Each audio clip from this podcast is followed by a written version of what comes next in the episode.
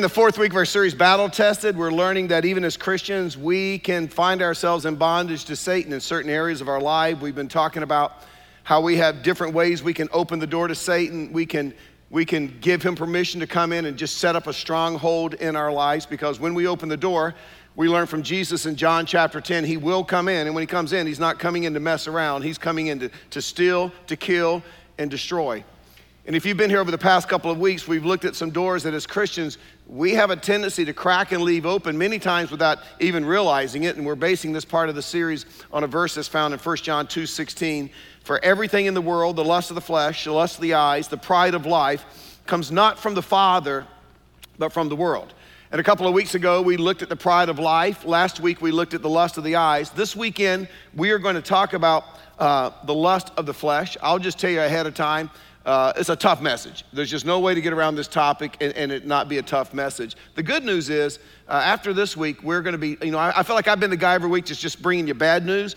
But in the next couple of weeks, you're going to get the good news of how Christ can heal us in our emotions because of sometimes strongholds in our past, maybe rejection as a child, different things where Satan sets up stronghold, anger, bitterness, uh, rejection, all, of the, all these different things we're going to talk about. And then we're going to talk about how we can find deliverance. And I believe over the next few weeks, a lot of people around this place are going to get free of some of the stuff you've been carrying around for years. So I'm pretty excited about that. If you have your Bible, let's talk about it. Uh, Proverbs chapter 7. If you don't have your Bible, that's okay. We'll put the verses up on the screen. I'm going to do something a little different this weekend. I'm going to read the entire chapter, and then I'm just going to, and I'm going to kind of make some commentary as we get our way through it. But then I'm going to wrap it up by unpacking it at the end, and we're going to talk about the spirit of lust and how it operates and, and what we need to know about it. So Solomon is speaking, Proverbs chapter 7, one, uh, chapter 7, verse 1, he says this My son, keep my words, store up my commands with you Keep my commands, and you will live. Guard my teaching as the apple of your eye. Bind them on your fingers. Write them on the tablets of your heart. In other words, he would say, memorize the stuff. Say to wisdom, You are my sister, and to insight, You are my relative. They will keep you from the adulterous woman, from the wayward woman with her seductive words. Now, we're getting ready to read about an event that most theologians believe was a real event. It's something that Solomon actually witnessed. And these theologians also believe that when Solomon refers to this wayward woman or the adulterous woman, he's not necessarily talking just about a literal person, he's also talking about the spirit of lust. So as we go through this passage, think of that, not just a literal woman, although it's true, the spirit of lust. And when we get to the end of the chapter, you'll see why I say that. Verse 6 At the window of my house, I looked down through the lattice. I saw among the simple, I noticed among the young men, a youth who had no sense. Now, when Solomon says that, he's not putting down teenagers or college kids or millennials. He's not doing that at all. He's just saying that he has no sense because Solomon, as he sees this unfold, he realizes he's already entrapped by the spirit of lust. He's already in bondage. And as a result, he makes the choice, he makes the conscious decision to do the wrong thing. Look at verse 8. He was going down the street near her corner, walking along in the direction of her house at twilight, as the day was fading, as the dark of night set in. By the way, let me just say this about the spirit of lust it will lead you to be in the wrong place at the wrong time. That's what it does. If you remember the very first week, we talked about some of the characteristics of demons in the Bible, and we learned that they're very clever, they're very intelligent, they're very, very cunning, that they study us, they discover our weaknesses, they look at an opportune time to attack us. We saw this with Satan, uh, with Jesus in the wilderness. Three times, three times he tempted Jesus, three times Jesus refused to give in, and it said that Satan left for a more opportune time. He was going to look for a better time. I think this is what happened to Satan, uh, to David. I believe that the demons had studied him. I believe when he should have been at war and he stayed back at the palace, I think they realized we got our opportune time and David went down. That's what's going on with this guy in the story. Verse 10 Then out came a woman to meet him, dressed like a prostitute with crafty intent. Now, notice this. Look at how it, it defines this, the spirit of lust. She is unruly and defiant. And I think that pretty much describes the spirit of lust in our culture. I mean, I'm just going to be honest with you. We pretty much live in a culture where there are no longer any absolutes when it comes to morality. I mean, there's kind of a philosophy if it feels good, do it. What I do in the privacy of my life is my business, it's not your business. And you know what? I actually kind of agree with that. What you do in your privacy is your business. Here's the problem is when you try to make it my business. When you come out and you're unruly, you're defiant, you're in my face, you want me to approve of your behavior, and if I don't approve of your behavior, then there's something wrong with me because I do have some absolutes in my life. But he's describing this spirit. She's loud, she's unruly, she's in your face. Verse 11 her feet never stay at home, now in the street, now in the squares. At every corner she lurks. Now, notice verse 13. She took hold of him and kissed him. Now, let me just say this when it comes to lust, this is one of the areas where the enemy always shows his hand. In other words, when it comes to the spirit of lust, there's always a shock, there's always a surprise. There's something that happened that catches us off guard. In this story, she grabs this young man, she kisses him. Now, this is what we need to learn. When we are in a situation and we're shocked by the situation, that's the time to run. That's why Paul said, flee youthful lust. That's the time to run. For example, you may be in the office and someone of the office, opposite sex says something that makes you feel uncomfortable. Or maybe you're at the gym and, and someone says something to you and it's just an inappropriate comment, or someone sends you an inappropriate text, right? And you feel uncomfortable. That's the time to run.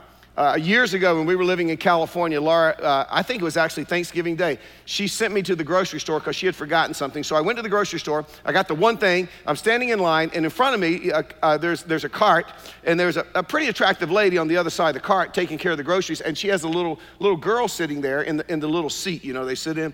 So I'm, you know, playing peekaboo and messing around with her, and she's laughing and stuff. Well, that's it. They pay their groceries, they move on. So I pay for my one item. I walk out, she's standing there. And uh, she says, Hi. She says, My daughter really liked you. And I'm like, Oh, yeah, she's cute. She's cute kid. And she says, Are you married? And I held my finger. I said, Yeah. And she says, Happily? See. I went home. I said, Laura, you are not going to believe what happened. I said, I think a woman hit on me at the store. Laura said, Was she attractive? I said, Yeah. She said, I don't believe it. Um, I don't believe it. I don't believe it, right? But see, here's the thing. When something like that happens, I'm telling you, it is God shocking you. That's the time to run. But let me give you, when you stop being shocked, you're in trouble. You're in trouble. And then it says in verse 13, she took hold of him and kissed him, and with a brazen face she said, Today I fulfilled my vows, and I have food from my fellowship offering at home. I'm going to skip all the theology and just sum it up. Basically, what she's saying is I just been to church, I served in Kid City, I paid my offering. Me and God are good. What we're about to do, we have His blessing. Now, you got to understand, this is one of Satan's biggest lies, and it's this you can do anything you want to do morally and then ask God to forgive you. That it's not a big deal. After all, we're under grace, right? I've had married people sit in my office that are having an affair, telling me how spiritual their affair is. I've had people look me in the eye and say, you know what, my wife, my husband, I, we never prayed together. We never read, but the, this girl that I met at the office that we're having the affair with, we read the Bible together. We pray together. I'm telling you, that may be the height of deception. Satan has deceived you. I'm telling you, he has blinded you to the truth. Verse 15.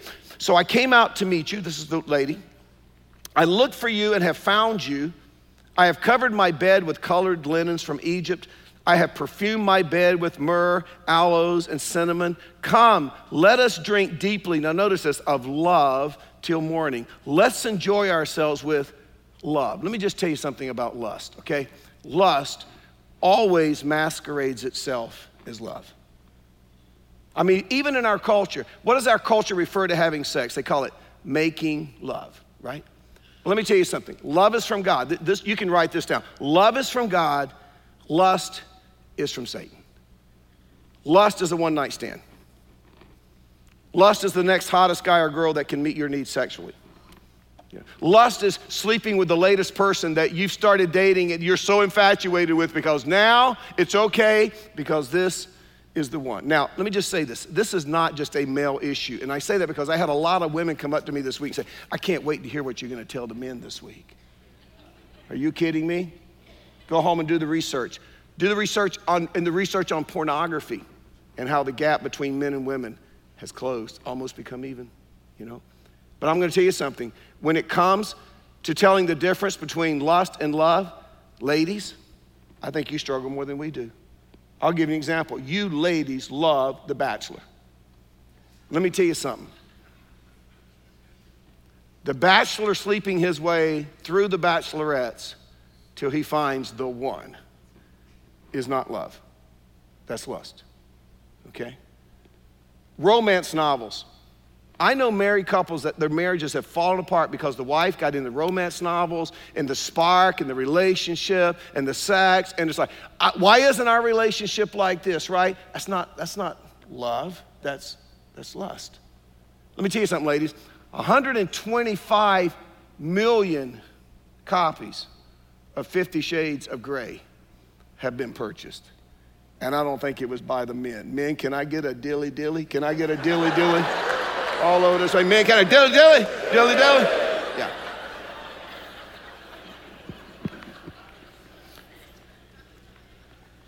See, we've gotten confused. What's love? What's lust? You want to know what love looks like? This is what love looks like. That's what love looks like. It's a couple that's been married 69 years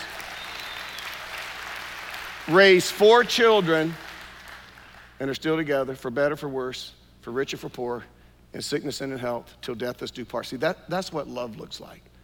But that isn't going to sell books. By the way, my mom called, I, I can tell you this because she's not at this service. My mom called me, and she usually comes on Saturday at the 415 service. She called me last Saturday about 3 o'clock. She said, Mike, she said, my, my mom and dad are 90 and 87, okay, so put that in perspective. She said, my dad took me shopping for a bra. We walked all over the mall. I couldn't find one. She says, I'm exhausted. So we're not going to be able to make it to church this afternoon. I said, That's good, Mom. I don't want you coming to church braless. You know what I'm saying? I mean, you can't be having that stuff. But anyway. That's funny. Anyway. I told her I was going to tell it. She said, I don't care. But anyway. The spirit of lust may refer to it as love. It's not love, it's lust. And we have to know the difference. Look at verse 19. My husband is not home. He's gone on a long journey. He took his purse filled with money and would not be home till full moon. In other words, I've got it all planned out and we will not get caught. Or even better, I got it all planned out and there won't be any consequences to what we're about to do, right? I'll talk about that in a second. Verse 21 With persuasive words, she led him astray. She seduced him with her smooth talk. I want you to listen to this language. All at once, he followed her like an ox going to the slaughter, like a deer stepping into a noose, like an arrow pierces his liver. It's a reference to death, like a bird darting into a snare. Look at this little knowing it will cost him his life. Now, hang on to that thought, right? Now, as I said at the beginning, Solomon watched this unfold. It's taking place at night. They had it all planned out. They didn't think anybody would see them. But guess what? The king was watching, and he was watching them through the window. And many theologians believe that Solomon had this man and woman executed, and the reason is in the Old Testament, the penalty for this kind of behavior was death. I mean, that's what literally happened.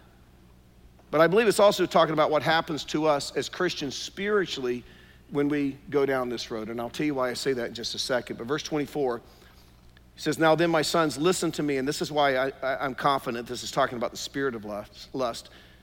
Listen to me. Pay attention to what I say. Do not let your heart turn to her ways, stray into her paths. Many are the victims, not just this lady has brought down, the spirit of lust. Many are the victims she has brought down. Her slain or a mighty throng. Have you guys been watching the news lately?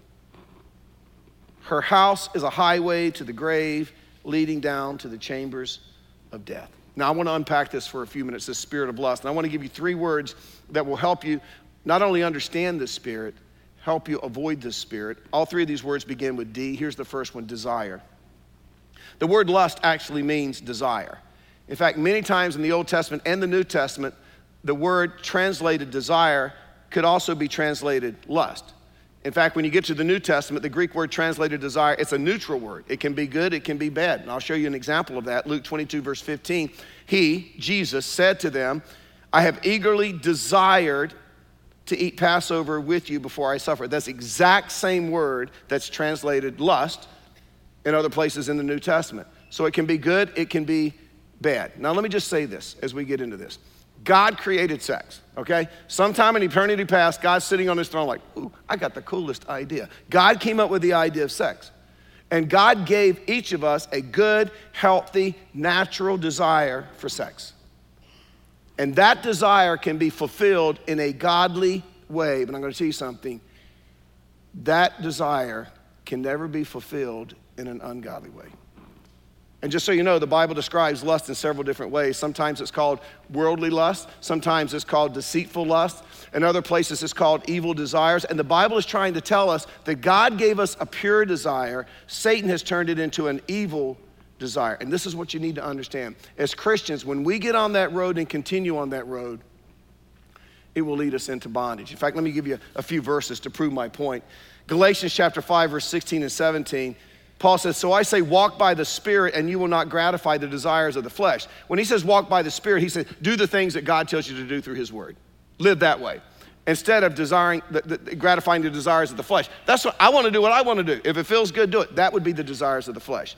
For the flesh desires what is contrary to the Spirit, and the Spirit what is contrary to the flesh. They are in conflict with each other. Look what it says, so that you are not to do whatever you want. And when we see that phrase, so that you're not to do whatever you want, we see that in a negative way. What do you mean? Why can't I do what I want to do? But you got to understand that this can be a positive also. In other words, think about this. You can so desire as a Christian, okay, to do the good things that God wants you to do, it can keep you from doing the bad things that you want to do. And that's what Paul is saying in these verses. Romans 6, verse 19. I am using an example from everyday life because of your human limitations. Just as you used to offer yourselves as slaves, in other words, in bondage to impurity and ever increasing wickedness, so now offer yourselves as slaves to righteousness, leading to holiness.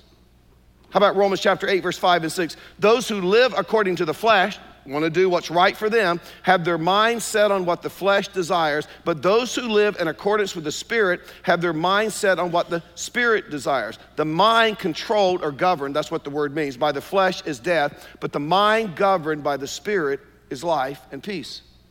Romans 13, verse 14. Rather, clothe yourselves with the Lord Jesus Christ and do not think about how to gratify the desires of the flesh. Now, a few weeks ago, I was talking about there's all kinds of ways that we can open the door to Satan in our life, and I mentioned one of those areas is continued sin.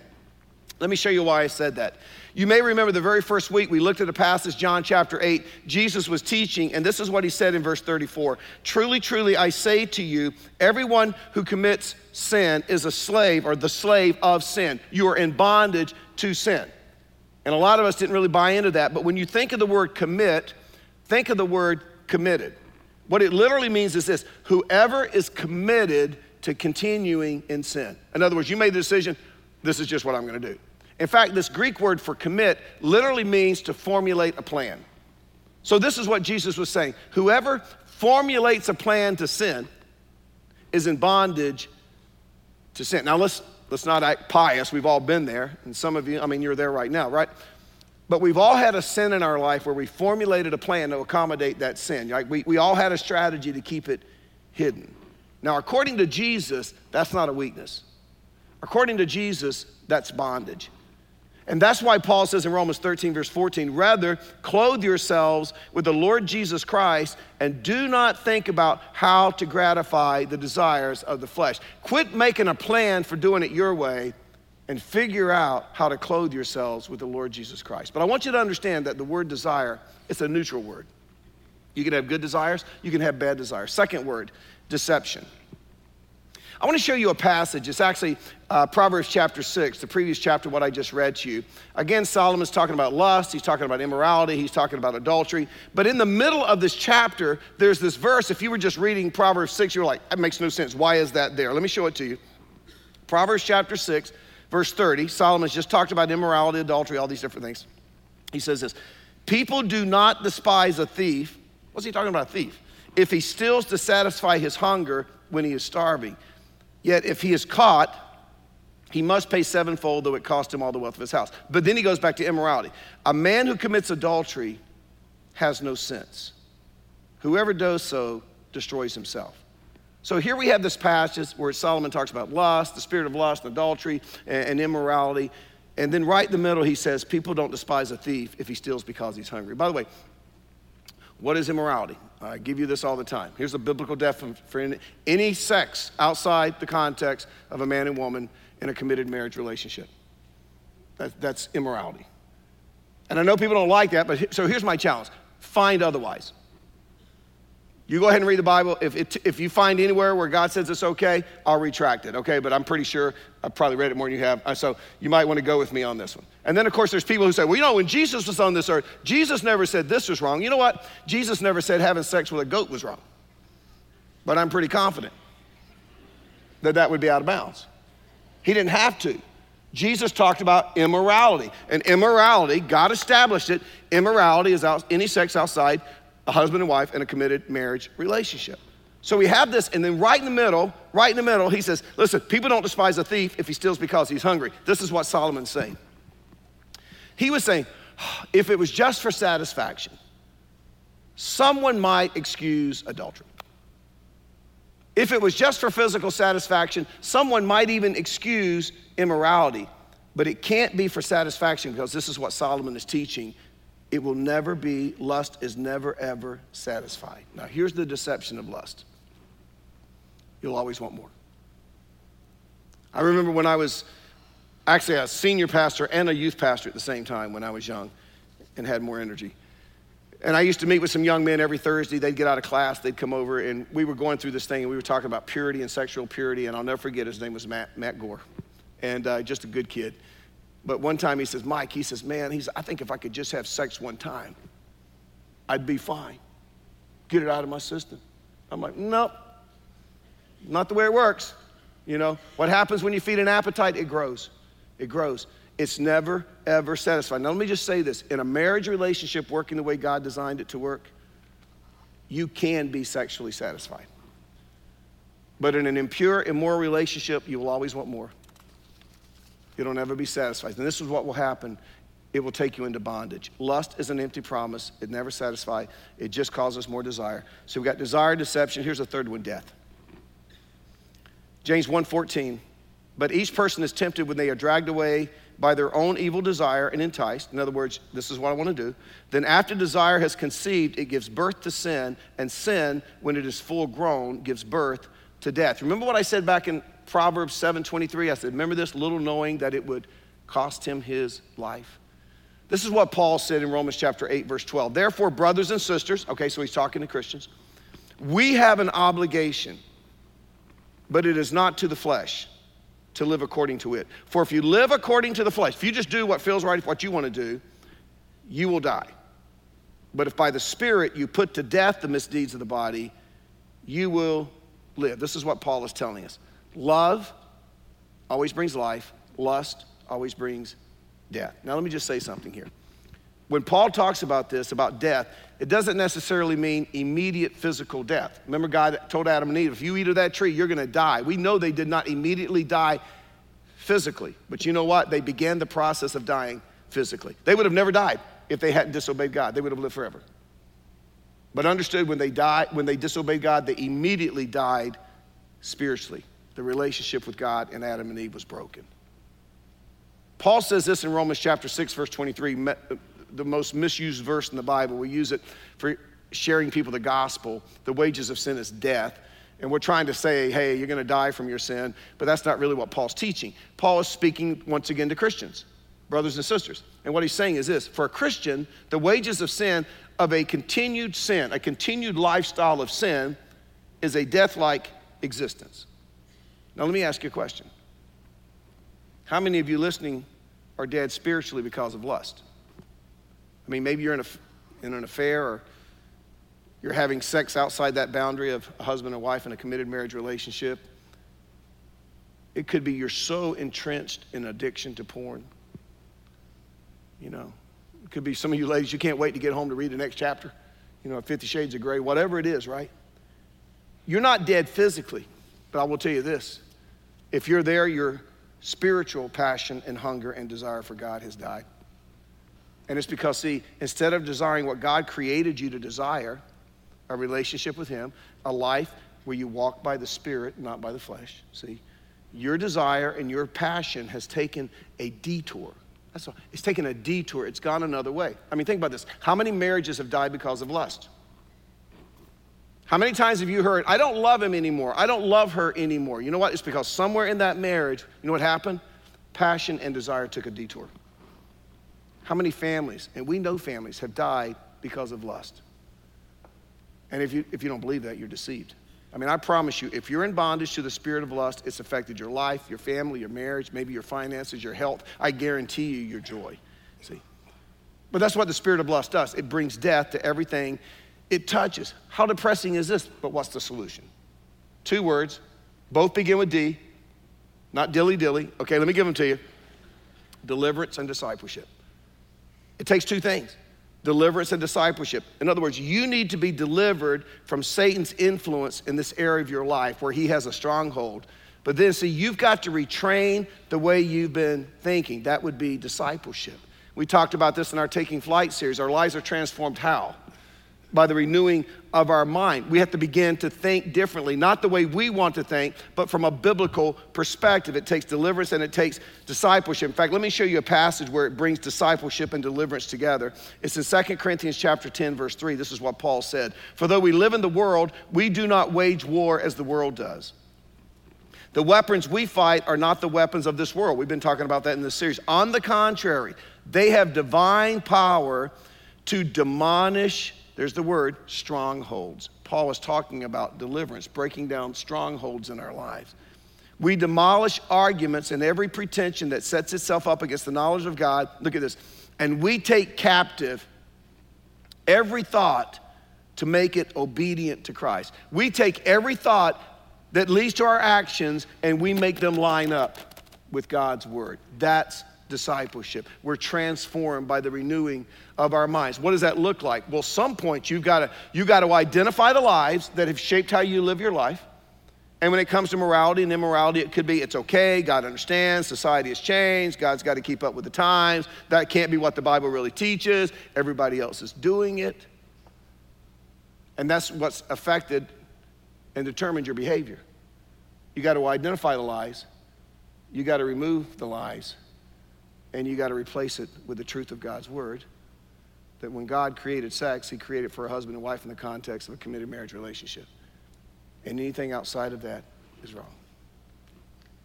See, we need deliverance and we need discipleship. That's how we overcome the enemy. See, we want you to go through living free. We want you to go through unhindered. There's a new men's Bible study starting Monday night here at the Raleigh campus on, on, temptation. Maybe this, is, maybe this is what you need to go to. But if you struggle in this area, listen, listen to me. I don't want you to feel condemned. That is not my point. I do want you to feel convicted. Like this is wrong. And I need to take care of it. And let us help you. By the way, when we talk about strongholds, understand it's a neutral word, just like the word desire. It's a neutral word because as Christians, God is our stronghold. But this is what happens we get tired. We have a bad day at work. We have an argument with our spouse. We're exhausted. Our kids are getting on our last nerve. And when that happens, we run to a stronghold, but often we run to the wrong stronghold. Let me give you a very simple definition of a stronghold. A stronghold is a train of thought. It's a train of thought, and this is why I say it. Our minds are like Grand Central Station, and there are train of thoughts there are trains of thoughts pulling in and pulling out every second. Now, I'm going to tell you something. Your destiny in life depends on which trains you decide to board. And the enemy's going to put, he's going to put the trains of lustful thoughts, inappropriate sexual behavior in our minds. And if you board those trains, the Bible says, not me, the Bible says, as Christians, we are, we're heading for death, a death like existence. It could be the death of your marriage, it could be the death of your family, a business, maybe, maybe even your life. But I'm telling you, the more you get on those trains, the more you accept that behavior, the easier it becomes to board those trains when you're stressed. And so, what you got to do is you got to board a different train. What does that train look like? Well, Paul says this in Philippians chapter 4, verse 8. Finally, brothers and sisters, whatever is true, whatever is noble, whatever is right, whatever is pure, whatever is lovely, whatever is admirable, if anything is excellent or praiseworthy, Paul says, just think about those things. By the way, this, this is what Paul was talking about back in 2 Corinthians chapter 10 when he said, You got to take every thought captive and bring it in alignment with Jesus Christ and His Word. By the way, the word, this is cool. The word captive, and I didn't really pay that much attention to it this, this week.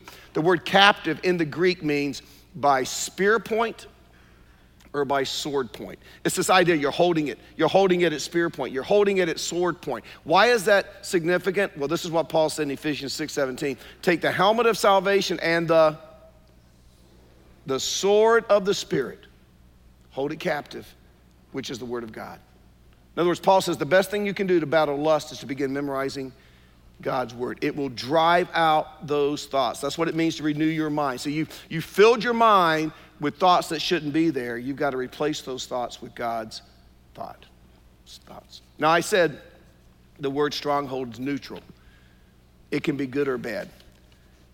In the Greek, I told you a Greek word will often have one, two, or three definitions. The Greek word stronghold has three definitions. One is positive, two are negative. The positive one is a fortress. It's a place that you run for safety.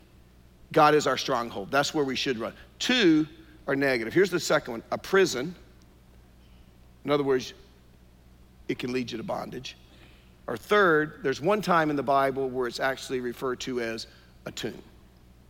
And my point is simply this God is telling us that if you continue to board the wrong train when it comes to desire and lust, it's going to lead you to bondage, prison.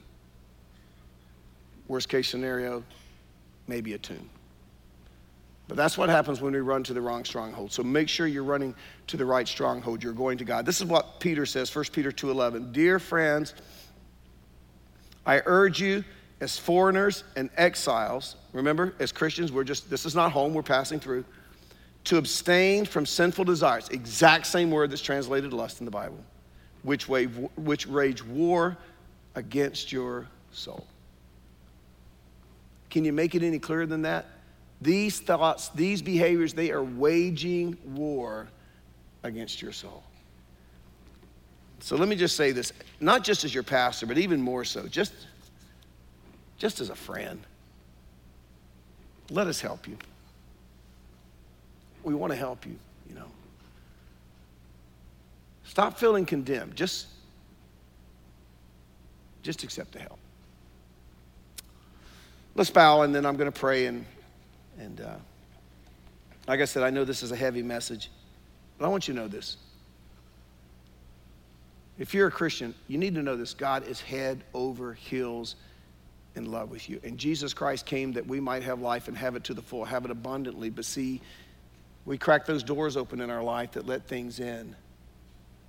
Before you know it, they're strongholds, they're thoughts.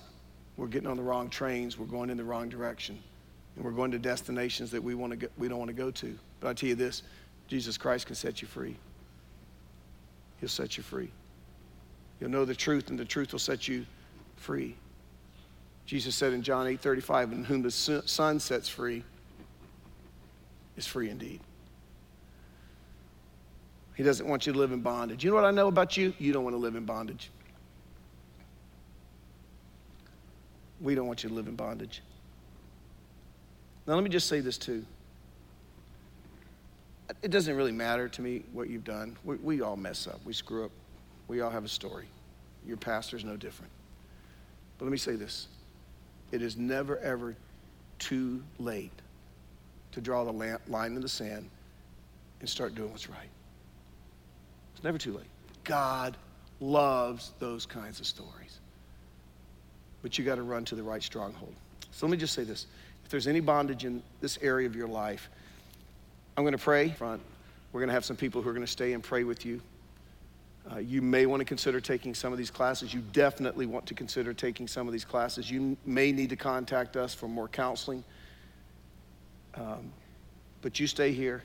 Some men will come down and pray with the men, some ladies will come down and pray with the ladies. But you know what? Don't leave here. Don't leave here until you're free. Okay? Father, you're an awesome God. And you want more than anything for us to experience the life that you have created for us. But you know what, Father? Sometimes we just think we know better. And this is one of those areas where we just think we know better. That somehow we figured out that everything else in the Bible pretty much has stayed the same. But this whole thing of morality, uh, obviously, there's another edition somewhere we haven't seen somewhere. It's updated. But God, I remind us that your character trait is immutability. You're the same yesterday, today, and forever. You don't adjust to us. We captive every we take every thought captive and we bring it into alignment with you. Help us to do that and help us to not feel guilty or condemned, but do help us to feel convicted about what comes in our eye gate, our ear gate.